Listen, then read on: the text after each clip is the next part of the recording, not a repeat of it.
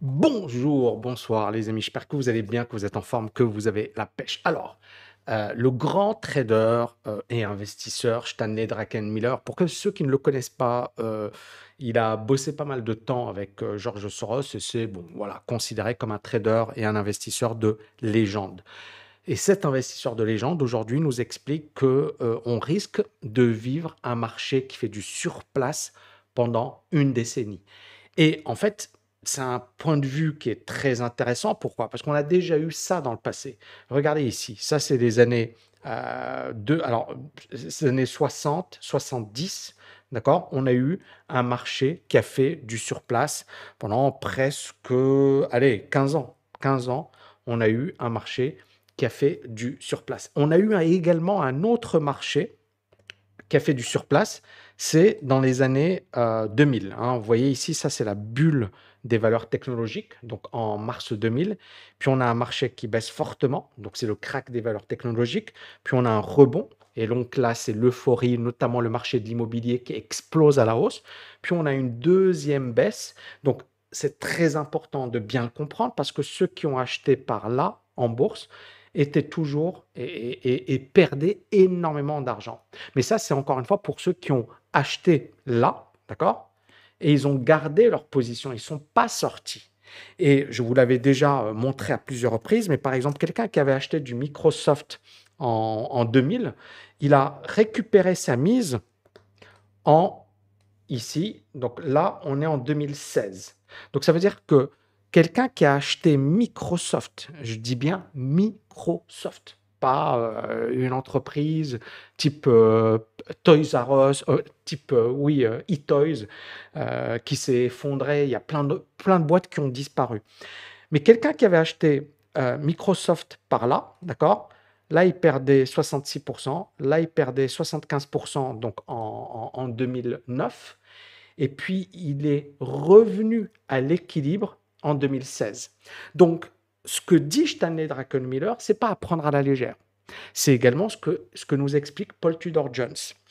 Et c'est également ce que nous explique euh, Ray Dalio. Ray Dalio, il nous dit, voilà, le marché peut baisser encore de 20%. Pourquoi? Parce que si on a une hausse des taux d'intérêt, ça veut dire qu'on aura un ralentissement de l'économie, et donc ça veut dire chômage, baisse de la croissance et crack boursier qui va se poursuivre. Et donc la grosse question, c'est est-ce que c'est réaliste? La réponse est oui. C'est-à-dire qu'on a déjà eu ça dans le passé. On a eu ça dans les années 60-70, et ça ressemble étrangement à ce qui se passe aujourd'hui, parce qu'on avait à l'époque de l'inflation, et on a eu également un ralentissement de la croissance. Et il ne faut pas oublier que ce marché haussier, hein, qui est un marché historique, marché historique, à la hausse, il s'est fait dans un environnement particulier, puisque les États ont vu leurs dettes exploser à la hausse. On a des dettes publiques historiques. C'est du jamais vu. Et donc, on est dans une situation où les États sont surendettés, donc ne pourront pas continuer ainsi indéfiniment, surtout si on augmente les taux d'intérêt, parce que là, la charge d'intérêt deviendra de plus en plus importante. Le deuxième problème qui se pose, c'est la monnaie.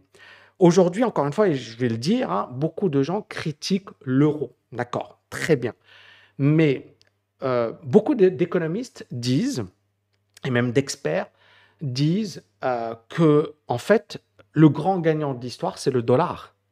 Et que beaucoup de pays, parce que le dollar explose à la hausse, sont en train de souffrir. Pourquoi?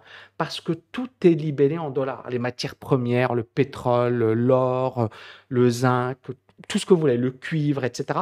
Tout est libellé en dollars. Donc pour les États-Unis, c'est pas grave. D'accord Même les États-Unis connaissent une inflation. Pourtant, le dollar est fort. Mais l'Europe et l'euro, hein, qui n'est pas forcément la monnaie la plus faible au monde, euh, limite la casse. Mais il y a beaucoup, beaucoup, beaucoup de pays qui vont payer au prix fort parce que leur monnaie ne peut pas euh, rivaliser avec le dollar et parce que leur monnaie perd de la vitesse. On a plein, plein de monnaies aujourd'hui qui sont en train de chuter contre le dollar. Et ça nous rappelle un petit peu les années 80 où, euh, en France, il y a eu ce que l'on appelle des dévaluations, de nombreuses dévaluations, euh, parce que justement, voilà, le- le- les spéculateurs attaquaient les monnaies et avait la main mise sur la monnaie ou sur les monnaies et, sur la partie financière, dont le célèbre George Soros euh, qui, a, euh, qui a vendu la livre sterling, je pense en 92, et qui a empêché, parce qu'il disait, moi, je ne veux pas que la livre sterling intègre euh, la zone euro, ce qui est assez marrant, hein, parce il est peut-être favorable à l'euro ou je sais pas, hein, je n'ai pas, pas trop creusé la chose, mais c'est assez intéressant parce qu'à l'époque, George Soros disait euh, la Grande-Bretagne ne doit pas faire partie de l'euro. Et euh, il avait vendu à découvert et beaucoup de spéculateurs l'avaient suivi et la livre sterling s'était effondrée à l'époque. On va revenir dessus. Voilà, c'est ici. Hein. On est ici en septembre 92 et vous voyez que la livre sterling s'effondre. Et euh, la légende veut que, voilà, ou dit que George Soros aurait gagné un milliard de dollars en une nuit. Hein. C'est-à-dire que ce coup, ça lui a fait permis de gagner et euh, il est rentré un peu dans la légende du trading euh, grâce à ça ou à cause de, ça. Mais justement, dans les années 80-90, ces spéculateurs étaient très puissants. L'euro a représenté une certaine protection. Aujourd'hui, on voit que l'euro faiblit mais on voit bien que les remous et les, problèmes, encore une fois, on, ne va pas dire c'est légitime, c'est pas légitime. Ça, c'est c'est pas à nous de décider ou c'est pas à moi de décider. Mais clairement, il y a une faille. Et si l'euro continue de baisser, comme beaucoup d'autres monnaies baissent, qu'est-ce qui va se passer? Eh bien, ça va aggraver l'inflation, ça va aggraver la hausse des taux d'intérêt, ça va aggraver le ralentissement de l'économie. Et donc, ça, ça aggrave euh, ce scénario de ralentissement, d'inflation euh, et peut-être d'avoir euh, de, marchés financiers qui font du surplace pendant une décennie. C'est pas un scénario impossible. Et donc, vous voyez ici l'investisseur de légende Stanley Druckenmiller qui prévient qu'il y a une forte probabilité que le marché passe du surplace pendant une décennie. Et donc, il dit voilà, Wall Street, la douleur ne sera pas temporaire, les actions font face à une décennie entière de transactions latérales de marché sur place, alors que l'économie mondiale traverse un changement tectonique. Et il continue, nous dit, il y a l'inflation, il y a les banques centrales qui augmentent les taux d'intérêt, il y a ce que l'on appelle la démondialisation, c'est-à-dire qu'on va de plus en plus relocaliser, donc ça veut dire que ça va augmenter euh, les prix, la guerre en Ukraine, et puis bien évidemment on a un risque de plus en plus important euh, de récession qui, euh, qui s'installe. Et donc ce que dit Druckenmiller est très intéressant. C'est-à-dire, il nous explique que, euh, en fait, les banques centrales, c'est comme des, fumeurs. Euh, et en fait, ils ont, ils ont euh, abusé hein, de, de l'outil monétaire. On était dans un environnement qui permettait d'avoir une inflation faible parce qu'il y avait une mondialisation, une globalisation de l'économie. Et aujourd'hui, on se retrouve dans une situation où les taux d'intérêt augmentent rapidement, l'inflation dépasse les banques centrales. Et donc, beaucoup d'États sont dépassés par ce qui arrive et, des banques centrales sont dépassées par ce qui arrive.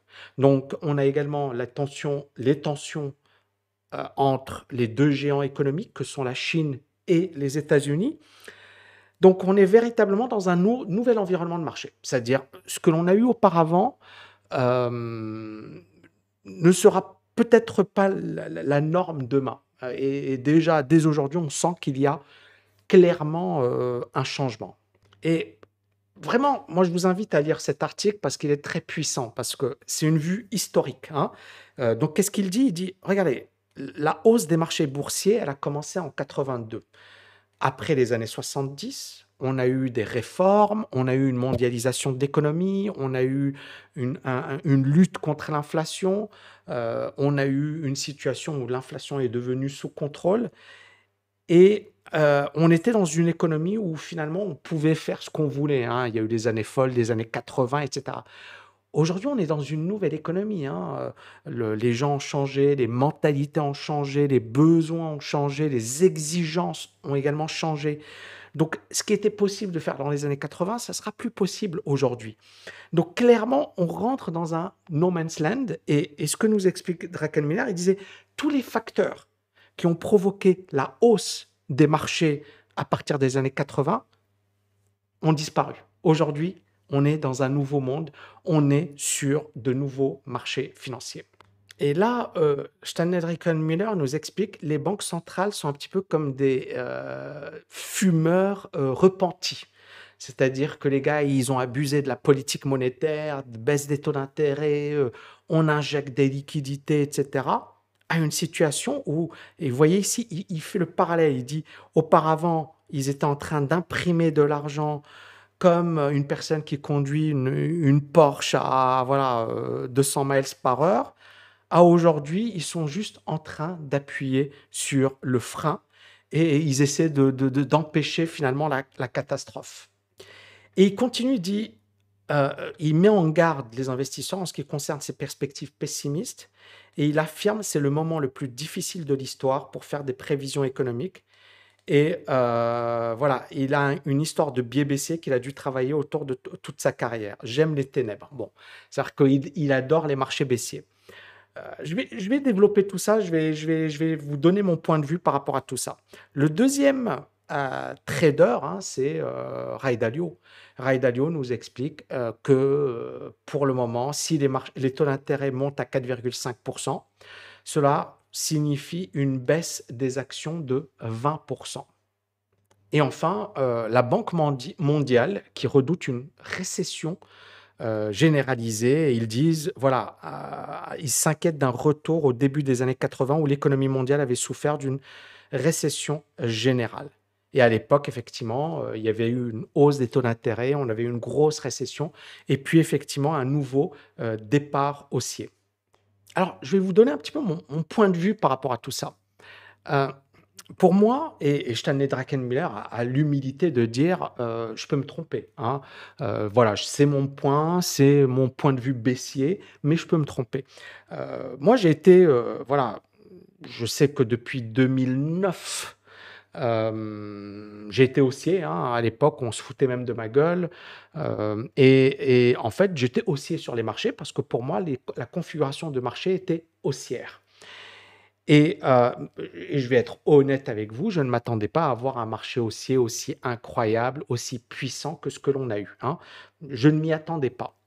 Maintenant, je suis vraiment, euh, pour moi, c'est une colle, mais je, vais vous dire ce que j'en pense sincèrement. Pour moi, euh, encore une fois, c'est vrai qu'on a cet aspect de euh, crise de, des années 1970, euh, de 2000, 2010, d'accord? Et ça, ça a eu clairement un impact avec, une bourse qui n'a pas performé. Les gens qui ont investi en 2000 ont perdu de l'argent. Il a fallu qu'ils attendent, pour certains, 2016 pour récupérer leur argent. Hein. Alors bien sûr, je ne parle pas ici du DCA, euh, d'une personne qui... Mais là, quand on parle de DCA, on parle déjà d'investisseurs qui sont un peu, plus sophistiqués, qui ont un peu plus de recul. La grande majorité des gens achètent au pire moment. D'accord? La grande, tous les travaux de recherche le prouvent. La grande majorité des investisseurs, ils achètent en haut, ils vendent en bas. D'accord? Et donc, pour moi, il y a premièrement le fait que on a un marché qui a encore des liquidités. On n'est pas encore dans une situation de peur, de panique, même si la bourse a baissé fortement. Mais on n'a pas encore ce sentiment de peur et de panique. On a encore énormément d'argent. On a encore énormément de gens qui croient dans la hausse. Euh, on a également des banques, hein, JP Morgan en janvier, hein, JP Morgan quand même, qui est euh, euh, une banque prestigieuse, qui nous disait on est bullish, qui ont répété ça en juin, voilà, qui l'ont répété à plusieurs reprises. Ils sont encore haussiers, JP Morgan. Et ça ne me dérange pas au sens où, au contraire, plus il y a de gens qui sont haussiers, plus ça veut dire que la bulle, elle est présente et plus, voilà, on n'est pas encore arrivé à la fin du crack. Donc, on n'est pas encore arrivé à la fin du crack. À la fin du crack, tout le monde dira que c'est la fin du monde. D'accord? Donc, pour le moment, tant qu'on n'a pas une situation où tous les économistes, tous les analystes vous expliquent que c'est la fin du monde, il n'y a pas de souci. D'accord? Il ne faut, pas, faut, faut pas paniquer. donc, le, le fait est que on peut avoir des surprises. On peut avoir un marché parce qu'il y a de l'inflation euh, la bourse qui devient une valeur refuge. D'accord? On peut avoir une bourse qui continue de monter alors que derrière, euh, il n'y a pas les fondamentaux, ou que derrière, on est dans un marché qui risque de craquer. Mais ça peut continuer de monter parce que derrière, il y a des gens qui croient dans le concept de valeur refuge. Et donc là, je vais vous présenter deux grandes approches, deux grandes euh, philosophies d'investissement. La première philosophie, c'est ce que moi j'utilise dans le cadre de Booster Plus. Euh, c'est une approche basée sur, et je, vais même, je, vais même, allez, trois philosophies. On va commencer par la première philosophie. Première philosophie, c'est l'approche passive classique. D'accord? Donc c'est l'investissement passif et totalement passif. Euh, ça veut dire qu'on on va investir sur euh, des ETF, on met du DCA et on ne se casse pas la tête. Et de toutes les manières, on a un horizon de 10 ans, 15 ans, 20 ans. D'accord? Et donc, le seul risque de cette approche, puisqu'il y a un risque, hein, même si beaucoup de gens ne vont pas vous le dire, c'est que euh, si on a un marché qui, qui fait du surplace, ou si on a un marché comme le marché japonais, et je vais revenir sur le marché japonais, le marché japonais, c'est une, magnifique étude de cas. Hein. C'est un marché, regardez ici, 1950, qui nous fait genre une hausse euh, incroyable. Incroyable. On a un marché qui, nous fait du 46 700%. Donc, euh, c'est vraiment euh, impressionnant. Et puis là, vous voyez sur les plus hauts, on a un crack. Donc, on a un crack que ce soit sur les actions, mais également sur l'immobilier. Le marché baisse de 80%. Puis ici, on a un rebond dans les années 2000. D'accord? Là, on a la crise de ce prime, on est toujours à 82% depuis, s'il vous plaît, 90. Ça veut dire 20 ans après, le truc, il perd toujours 80%. Et puis, vous avez euh, le marché ici, depuis 90, qui perd toujours 30% depuis les plus hauts. Donc, les personnes qui ont investi au pire moment, et malheureusement, euh, c'est souvent euh, le cas, d'accord Eh bien, ces personnes sont encore perdantes aujourd'hui, 30 ans après. Donc, le cas japonais n'est pas un cas à exclure, c'est-à-dire une situation où on aurait peut-être vécu un marché haussier historiquement élevé et on rentrerait dans une longue phase de correction, une longue phase latérale. Donc, la première stratégie, c'est pour moi, c'est le, le, vrai risque, c'est ça, c'est de se retrouver dans une situation à la japonaise, avec un marché qui s'effondre et même si tu fais du DCA, mais tu as un marché qui... Voilà. Alors le DCA, c'est sympa parce que si par exemple tu achètes au pire moment, mais tu, tu renforces, voilà, tu peux tu peux t'en sortir. Maintenant, le truc, c'est est-ce que tu vas générer de la performance? Euh, j'en sais rien. D'accord? Je, voilà, à la rigueur, euh, on pourrait faire un truc sur le marché japonais. Euh, ça peut être intéressant et, de, de, faire du DCA et de voir ce que ça donne. Oui, on peut générer de la performance, mais ça va pas être exceptionnel par rapport à ce qu'on a eu récemment. La deuxième stratégie, moi je l'ai intitulée Booster Plus, c'est une approche en fait qui nous permet de rentrer sur les ETF les plus efficaces. Cette, cette stratégie, elle est extrêmement efficace euh, durant les 40 dernières années. Elle a fait quasiment deux fois euh, la performance du S&P. Euh, elle a eu également des drawdowns très faibles, voilà, très très intéressantes. et en fait, elle ne, elle ne nécessite qu'une intervention par mois. Et moi, je l'ai musclé hein, parce que je l'ai utilisé en 2021 mais avec du cash, d'accord? Et j'ai noté que euh, beaucoup de, gens étaient dominés par la volatilité, et donc en 2022, j'ai introduit les options. Et honnêtement, depuis le début de l'année, je suis très très content parce que j'ai fait plusieurs tests, plusieurs, et ça se comporte super bien. Et donc, en fait, euh, c'est une approche qui a l'intérêt de nous positionner sur les marchés quand ça vaut le coup, et d'être en cash quand ça vaut pas le coup. Ça demande un peu plus de travail que l'approche purement passive.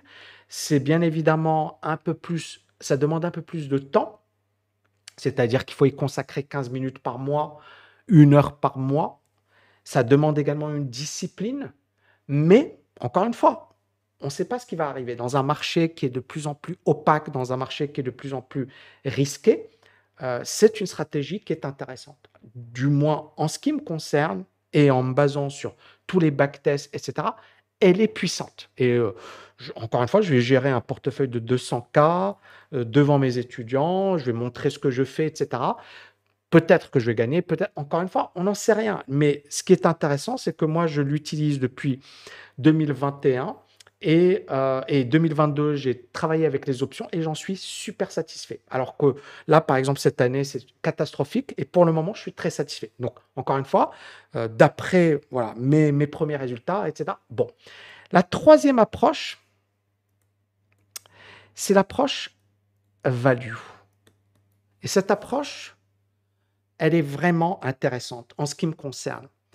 Parce que déjà, on le voit, il y a des actions qui se font massacrer. Hein. je pense par exemple à, Meta, Facebook. Je pense à Alibaba. Je pense à euh, Garmin.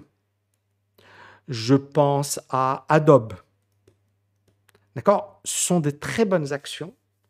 Ce sont des actions euh, profitables, ce sont des actions qui, qui sont sur un plan fondamental magnifique et ces actions se sont littéralement effondrées. Et fondamentalement, elles sont ce que l'on appelle des actions sous-évaluées. Donc, elles peuvent continuer de baisser. Mais ça veut dire quoi? Ça veut dire qu'on va vivre un moment où certaines actions euh, qui sont de vraies pépites vont valoir que dalle. Mais l'inconvénient de cette stratégie par rapport à l'approche Booster Plus, c'est que euh, tu peux tenir tes positions pendant 5 ans, pendant 10 ans. Tu peux être perdant pendant 2 ans, pendant 3 ans. Mais si ton raisonnement est bon, tu peux littéralement cartonner. C'est-à-dire que ça peut être l'opportunité de toute une vie. Et, euh, je le dis euh, parce que c'est moi, c'est par exemple ce que j'ai appliqué à Dubaï sur l'immobilier. Et, et en fait, j'ai acheté quand personne ne voulait acheter. J'ai acheté parce que, bien évidemment, j'avais des fondamentaux, j'avais pas, mal d'informations qui me disaient ça vaut le coup d'acheter. Et j'ai fait voilà, un gros, gros, gros plus sur mon investissement de départ. Et en fait, je me suis basé sur vraiment l'approche value à la Warren Buffett. C'est-à-dire que quand le marché s'effondre, il va y avoir des pépites. Le seul truc, c'est qu'il va falloir avoir le mindset. Il va falloir avoir également la méthode. D'accord? Il faut, il savoir évaluer une action. Parce que comment savoir, par exemple, il y a beaucoup de gens qui vont dire Ouais, ah, Air France, ok. Ah, tiens, Renault, tiens, mais est-ce que ça vaut le coup d'investir dans ces boîtes? Est-ce que ça vaut le coup d'investir dans une boîte qui, ne génère pas de cash, qui perd de l'argent, euh, qui est endettée, etc. Parce qu'il y a des boîtes qui vont faire faillite. Et donc, il va falloir être capable de déterminer les bonnes actions, d'avoir le mindset, d'utiliser les options. Donc, on va travailler avec les options. Et puis, bien évidemment, euh, travailler ce que l'on. Il, y, a plusieurs stratégies qu'on peut, qu'on peut utiliser. Et donc, pour moi, euh, clairement, euh, je vais être honnête avec vous, cette année, j'ai bossé comme un dingue. Pourquoi? Parce que je me prépare au marché qui arrive. Je pense qu'on va vivre une décennie incroyable. Alors cette décennie, elle peut être destructrice pour certains, mais elle peut également représenter l'opportunité de toute une vie pour d'autres. Euh, quand Warren Buffett il, a acheté, il a acheté euh, voilà, les années 80, Coca-Cola, et en fait, euh, il a fait le deal du siècle. Warren Buffett, il y a un truc très très important. Beaucoup de gens s'excitent, beaucoup de gens. Non, Warren Buffett, il prend. il l'a dit. Il a dit Bill Gates est venu me voir. Euh, il m'a dit voilà, Warren, tu devrais investir euh, dans Microsoft. Et Warren, il lui a dit ok, mais pourquoi je vais investir dans ta boîte? Et Bill Gates, il lui explique tu sais, l'informatique, c'est l'avenir, tu pourras faire ta comptabilité. Je dis ouais, mais moi, je n'utilise pas d'ordinateur pour faire ma comptabilité. Ah, bah, tu pourras euh, regarder un match, tu pourras. Et ensuite, Warren Buffett pose la question à Bill Gates, il lui dit ok, euh, est-ce que tu penses que ça, hum, améliorera les ventes de chewing-gum ou un truc comme ça, genre, genre un truc qui n'a rien à voir. Et en fait, parce que lui, il a investi dans des boîtes qui produisent du chewing-gum. Et Bill Gates, il lui a dit non. Il lui a dit bon bah ça m'intéresse pas. C'est débile. Mais en fait, ce qu'a dit Warren Buffett, il a dit J'aurais pu investir dans Microsoft. J'aurais pu investir dans Google. Les patrons de Google sont venus le voir. J'aurais pu investir dans Amazon. Mais pourquoi j'ai pas investi? Parce que je ne maîtrisais pas le business et parce que, en fait, tu n'as pas besoin d'être partout pour réussir. Tu as besoin d'avoir deux, trois bonnes idées pour cartonner. Et c'est pas pour rien que Warren Buffett est devenu l'un des hommes les plus riches au monde. À un certain moment, c'est la deuxième plus grande fortune au monde. Et même aujourd'hui, euh, il est impressionnant, ce mec. Mais en fait, ce mec, il est impressionnant et en même temps, il est très simple. C'est-à-dire qu'il maîtrise son domaine, il n'investit que dans ce qu'il maîtrise et il attend le bon moment. Par exemple, Apple, il n'a pas investi à Apple quand... Non, il a investi dans Apple quand ça valait le coup. Donc, il a raté des mouvements, mais il est... Et donc, en fait, quand il a investi dans Coca-Cola, quand il a investi dans McDo, il a investi dans euh, Washington Post, il a investi, et, et ces investissements lui ont rapporté des milliards. Et en fait, ce qu'il dit, c'est que euh, tu n'as pas besoin d'investir sur plein de choses. Tu investis sur deux actions, trois actions. D'ailleurs, lui, il a allez, il n'a pas beaucoup de positions. Il a beaucoup, d'ailleurs, il a, investi énormément sur Apple. Bon, clairement, c'est risqué. Mais Warren Buffett, c'est pas, c'est pas toi, c'est pas moi. C'est-à-dire que Warren Buffett, pour sortir de ses positions, il lui faut des mois et des mois. Il est tellement gros qu'il peut pas sortir comme ça du marché. Et donc, il est piégé. Il faut, bien le comprendre, les amis. Euh, il ne faut pas se comparer à des gérants de portefeuille. Un gérant de portefeuille, quand il a des grosses positions, il ne peut pas sortir comme ça. Parce que s'il sort rapidement, le marché s'effondre. Donc, il est obligé d'espacer ses sorties. Il va, il va vendre petit à petit ses positions. Et ça peut, encore une fois, six semaines, huit semaines, euh, trois mois, etc., pour sortir de ses positions. Et nous, on peut, moi, voilà, moi-même, quand même, j'ai des fonds assez importants, mais c'est rien, c'est que dalle par rapport à ces mastodontes. Donc, il va falloir, je pense, un mix de ces stratégies. D'accord? L'approche totalement passive pour ceux qui ne ouais, qui veulent pas se casser la tête et qui, ont vraiment une, un horizon de temps de 20, 20 30 ans. Genre, tu es jeune et tu te casses pas la tête investis. Bien évidemment qu'il y a le risque d'avoir un marché plat, mais il vaut mieux investir ton argent que de le laisser à la banque euh, parce que tu risques de te faire bouffer par l'inflation. D'accord? Deuxièmement, l'approche Booster Plus, qui est une approche semi-passive qui va nous éviter finalement un marché plat. Ça ne veut pas dire qu'on va pas avoir de drawdown. Hein. Les, les, recherches montrent qu'on peut avoir un drawdown de, de deux ans maximum. Un drawdown, c'est quoi? C'est une période où tu es perdant. D'accord? Deux ans, c'est pas énorme. Hein. Il y a, je vous ai montré Microsoft, la personne qui a investi au mauvais moment, 16 ans pour récupérer son argent. Alors qu'avec cette stratégie, historiquement, hein, ça ne veut pas dire que ça ne va pas changer, on a deux ans. Cette approche, nous, on l'a sophistiquée avec les options. Pour ceux que ça intéresse d'ailleurs, c'est mon programme phare tami.net slash OMI. Et euh, je, je pense qu'on va, on va s'éclater, on va se régaler. Euh, là, par exemple, en août, j'ai investi sur le pétrole et c'était assez intéressant parce que euh, le pétrole s'était effondré et euh, j'ai pris une stratégie où même si ça s'effondrait, je perdais pas d'argent. Et en fait, ça s'est effondré et, ça, et c'est reparti à la hausse. J'ai gagné de l'argent. Et tout ça, je vais le montrer à mes étudiants. Mais avec les options, on peut faire des choses vraiment magiques qu'on ne peut pas faire avec des ETF, etc. Donc, on, on sophistique et c'est intéressant surtout pour les gens qui ont des gros capitaux. Parce que euh, si tu as un marché qui baisse de 20%, 30% en un mois et que tu as 200K ou, 500K, euh, ça représente quand même des gros montants. Donc, les options sont extrêmement puissantes parce que tu contrôles dès le départ ton risque. Et enfin, la troisième approche, et moi, cette approche, euh, j'ai bossé comme un dingue. Et, euh, et je suis très, très impatient de vous montrer ce que j'ai fait et de, de proposer ce programme parce que ça va être un programme vraiment énorme. Euh, ça va être la value. Et la value, c'est vraiment euh, un truc qui, qui peut littéralement changer voilà, votre patrimoine, qui peut vraiment booster votre richesse. Moi, c'est ce que j'ai fait à Dubaï, encore une fois, dans un marché baissier. Et c'est pour ça que j'en parle. C'est parce que si on a un marché baissier, euh, l'approche value sera juste énorme. Parce que, contrairement à ce que beaucoup de gens pensent, quand le marché baisse, beaucoup de gens paniquent et beaucoup de gens se disent c'est la fin du monde. Et Warren Buffett le dit, quand les marchés baissent, euh, tout, le monde est, tout le monde a peur et moi je suis content parce que c'est le moment où je vais commencer à acheter. Parce que c'est le moment où euh, des actions comme Facebook, comme Microsoft, comme Apple vont valoir que dalle par rapport à leur valeur. Et ça va être, mais il faut être préparé.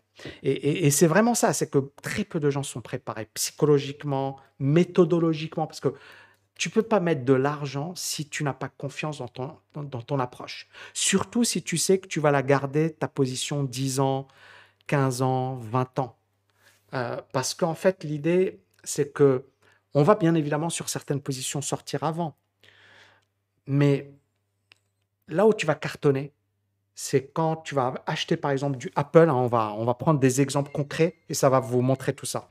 Voilà, un exemple, c'est Coca-Cola. Euh, Coca-Cola en 80, ça valait 0,62. Alors bien sûr, il y a eu des splits, mais entre 82 et 98, c'est-à-dire, allez, euh, même pas 20 ans, le truc, il a pris 6881%. Et vous comprenez que Warren Buffett, il a investi par là. il a toujours cette action. Hein. Il n'a toujours pas vendu cette action. Il a toujours pas vendu. D'accord? Et des exemples comme ça, il y en a, il y en a légion. Il y en a des tonnes. Euh, par exemple, McDonald's, euh, ici, on voit dans les années allez, 80, ça valait 0,98. Là, ça vaut 250. La personne, voilà, tu as mis euh, allez, 1000 dollars. c'est 250 000 dollars. 10 000 dollars, c'est 2 millions et demi. Est-ce que vous voyez le truc? Et là, en 82, allez, ça nous fait 30 euh, ans. Euh, est-ce qu'il fallait s'exciter? Non, non, non. En fait, mais maintenant, le seul truc, c'est comment savoir que ce sera le prochain McDonald's? Comment savoir que ce sera le prochain Coca-Cola? Comment savoir que ce sera le prochain Apple? Et c'est là où, euh, encore une fois, il n'y a pas de certitude, hein, on est d'accord. Mais il y a quand même voilà, des fondamentaux, il y a une analyse fondamentale, il y a une analyse également technique, euh, parce qu'il y a également le côté psychologique. Et puis, il y a également le côté mindset, c'est-à-dire euh, beaucoup de gens, euh, voilà, et, même, même des grands gérants hein, ont investi, par exemple, sur Amazon. Il y a, il y a un gars très intéressant. Il a investi sur Amazon et en fait, il est sorti et il s'est dit merde, genre, il a gardé ce, ce titre 6 ans, 7 ans. Et ensuite, le titre a continué de monter et il est sorti bien avant. Euh, par exemple, Apple, euh, ici en, en, 2003, ça valait 0,23. Aujourd'hui, ça vaut 150. Euh, donc ça, ça, vous montre un peu, et pour ceux qui ont raté, qui, qui, sont rentrés par exemple durant la crise des subprimes, allez, supposons la crise des subprimes, on rentre par là à 4 dollars, ça vaut 150. Je, je, pense que vous commencez, bien sûr, on va pas choper que du Apple, mais même Apple, par exemple, ici, euh, le truc, il valait, voilà, il valait 3. C'est presque, tu as presque multiplié ta mise par 50 en l'espace de euh, ouais, 12 ans, 12-13 ans. Tu as multiplié ta... Et, donc, a, encore une fois, c'est une, approche complètement différente euh, que très peu de gens maîtrisent. Euh, que moi-même, je ne vais pas dire que je sous-estimais, mais euh, je j'avais pas pris toute la, ouais, la, puissance de cette approche. Et je pense que l'investissement à Dubaï, j'ai fait beaucoup d'investissements, ça m'a vraiment ouvert les yeux sur ça. ça. Il fallait que je le fasse concrètement pour me dire, ouais, c'est un truc qui peut changer euh, ta, carrière financière et ta, ta trajectoire financière. Euh, c'est-à-dire que moi, j'ai investi à Dubaï à partir de 2015, donc il y a 7 euh, ans. Hein. et quand j'ai investi, tout le monde me disait, voilà, c'est un désert, ça va se casser la gueule, il y a trop de trop d'offres, trop de ceci, blablabli, blablabla. Genre, tout le monde te disait, genre, tu vas te casser la figure. Et en fait, moi, ce que j'ai fait, c'est que j'ai fait une analyse euh, fondamentale. D'ailleurs, j'ai créé une formation hein, pour mes étudiants. C'est-à-dire, euh, euh, mieux que ça, tu meurs. C'est-à-dire, j'ai dit à mes étudiants, voilà, voilà, Dubaï, voilà pourquoi je pense que c'est génial. J'aurais dit, il y a des soldes. C'est, en fait, j'ai fait une analyse fondamentale sur la valeur. alors oui, j'ai pas attendu 10 ans, hein, puisque par exemple mon dernier investissement au Palm, euh, je l'ai fait, alors j'ai fait un investissement fin 2018, donc début 2019, et là mon investissement de départ a été multiplié par près de 2,53, d'accord? Et on parle de millions, hein. Et donc ça c'est un truc où tu te dis, euh, c'est en fait tu dois avoir un bon raisonnement, tu dois arriver dans un marché qui se casse la figure, où personne ne veut acheter, et tu vas euh, vraiment repérer des opportunités qui peuvent littéralement changer ta trajectoire financière. Donc voilà les amis, donc moi je suis pas en mode euh, c'est la fin du monde, hein, au contraire. Euh, bien sûr, je suis prudent. Bien sûr, je pense que Stanley Druckenmüller a probablement raison, mais ça ne va pas m'empêcher d'investir. Euh, je suis pas en mode en mode ah là là au secours. C'est je suis en mode plutôt quelles sont les meilleures stratégies pour protéger son argent et le faire fructifier dans ce nouvel environnement. Et c'est ce sur quoi j'ai bossé cette année. Donc je suis très très content parce que honnêtement, je peux vous dire que j'ai bossé comme un dingue. Euh, j'ai pas arrêté, euh, mais je suis très très content parce que je pense que euh, ces programmes et puis même cette philosophie d'investissement, moi personnellement, je vais l'utiliser euh, avec mon argent et je vais et je pense que voilà, c'est mes stratégies pour les 5-10 prochaines années. Je pense qu'on va, on, va faire de très très belles choses et c'est un peu comme ça que je le vois. Donc je le vois pas en mode c'est la fin du monde, je pense que voilà, mais je suis pas en mode c'est super. moi je suis en mode prudent, d'accord. Je pense que je pense que c'est chaud, mais je suis pas en mode euh, voilà par exemple voilà Apple etc. On a on a quoi comme valeur? On a Microsoft, on a mais vous voyez, c'est pas beau, c'est pas beau Microsoft. On a euh, Meta, je vous montre un peu la tête de Meta, c'est catastrophique. on, on, se retrouve au niveau de 2020, même de 2018. Donc c'est quand même une grosse, grosse baisse pour une boîte qui, gagne de l'argent, hein, qui gagne de l'argent, qui, a un chiffre d'affaires. Alors bien sûr, il y a euh, euh, beaucoup de gens qui tapent un peu sur Zuckerberg, il y a... voilà, mais encore une fois, est-ce que le business model de Facebook, euh, il est complètement à la rue? Est-ce que Facebook est complètement dépassé? Est-ce que... Et c'est ça les raisonnements que vous devriez avoir. Et donc, il faut vraiment se poser. Et puis, bien évidemment, moi, pour moi, le plus important, c'est la configuration du marché. C'est-à-dire, si le marché, il a encore baissé, il ne faut pas acheter Meta. Mais il faut préparer, il faut la mettre dans sa watchlist, comme Alibaba. Il faut la mettre dans sa watchlist. Il faut, surveiller ses actions faut les surveiller parce qu'à un certain moment, euh, par exemple, il y a une autre action qui est intéressante, Garmin. Vous voyez, ça s'effondre. Et, cette, action, elle, elle, valait 180, elle vaut 85 aujourd'hui. Vous avez une autre action, Adobe. Très bonne action. Regardez, elle s'est effondrée parce qu'ils ont racheté Figma. Et euh, pour 20 milliards, apparemment, c'est trop cher pour les analystes. Elle perd 56% depuis les plus hauts. Donc, ces actions, elles peuvent continuer de baisser. Mais ces actions, regardez, c'est une pépite. Adobe, depuis 2012, regardez, depuis 2012, cette action n'a fait qu'exploser. On va prendre ici du très très long terme. Regardez, cette action en 86, elle valait 0,21. Donc c'est pour vous dire la puissance de cette action. C'est pas une action euh, euh, pourrie, hein. c'est vraiment une action de ouf. Là en 2002, et puis regardez, en 2002, elle valait, euh, elle valait combien? Elle valait 8, 9, elle est 10, elle a été multipliée par, regardez, elle valait 600. Elle a été multipliée par 60. Là, elle valait combien? Elle valait 16 euh, en 2009. 16. Et elle a fait au plus haut 660. Donc, ces baisses ne sont pas, si vous êtes bien évidemment préparé psychologiquement, euh, si vous êtes, euh, comment dirais-je, vous avez le bon mindset, les capitaux, les capitaux, parce qu'il va falloir avoir du cash. Euh, moi, je pense, euh, encore une fois, je vais mettre mon argent. Hein, je, pas, je vous le dis franchement, je vais investir. Je suis pour le moment en train d'attendre pour euh, des raisons évidentes.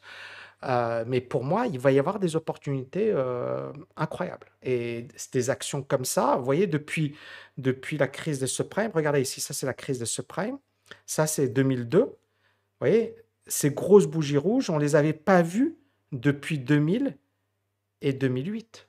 On n'avait pas vu ces grosses bougies rouges en 6, ça c'est 3 mois. hein. On n'avait pas vu ça. Donc, on est véritablement dans un crack sur cette action euh, qui valait 700 au plus haut. Là, au plus haut, qui valait ouais, presque hum, euh, ouais, 700 et qui vaut aujourd'hui 300. Donc, on est véritablement sur un crack euh, et c'est une très très bonne action. Euh, maintenant, voilà, à quel moment elle va se stabiliser et elle va. Et donc ça, ça dépendra du marché dans son ensemble. Grosse vidéo, les amis. Désolé, je voulais faire court, j'ai pas fait court. C'est de ma faute. Mais j'espère que vous avez malgré tout kiffé le contenu. Encore une fois, pour ceux qui veulent nous rejoindre, euh, je lance euh, mon bootcamp euh, Tami, ou plutôt mon programme sur une année, tami.net slash OMI. Donc concrètement, on va travailler l'approche Booster Plus avec des options. L'idée, c'est que vous maîtrisiez les options parce que ça va devenir un outil extrêmement puissant dans les 5-10 prochaines années. Parce que les options, l'avantage des options, c'est qu'on peut dégager des revenus, on peut se protéger, on peut. Il y a plein de choses à faire. Maintenant, c'est un outil technique, c'est pas un outil, euh, voilà, mais c'est un outil qui est juste extrêmement puissant. Et donc, on va démarrer dans pas longtemps. Pour ceux que ça intéresse, tami.net/omi. Merci infiniment, les amis, et je vous dis à bientôt. Ciao, ciao, ciao.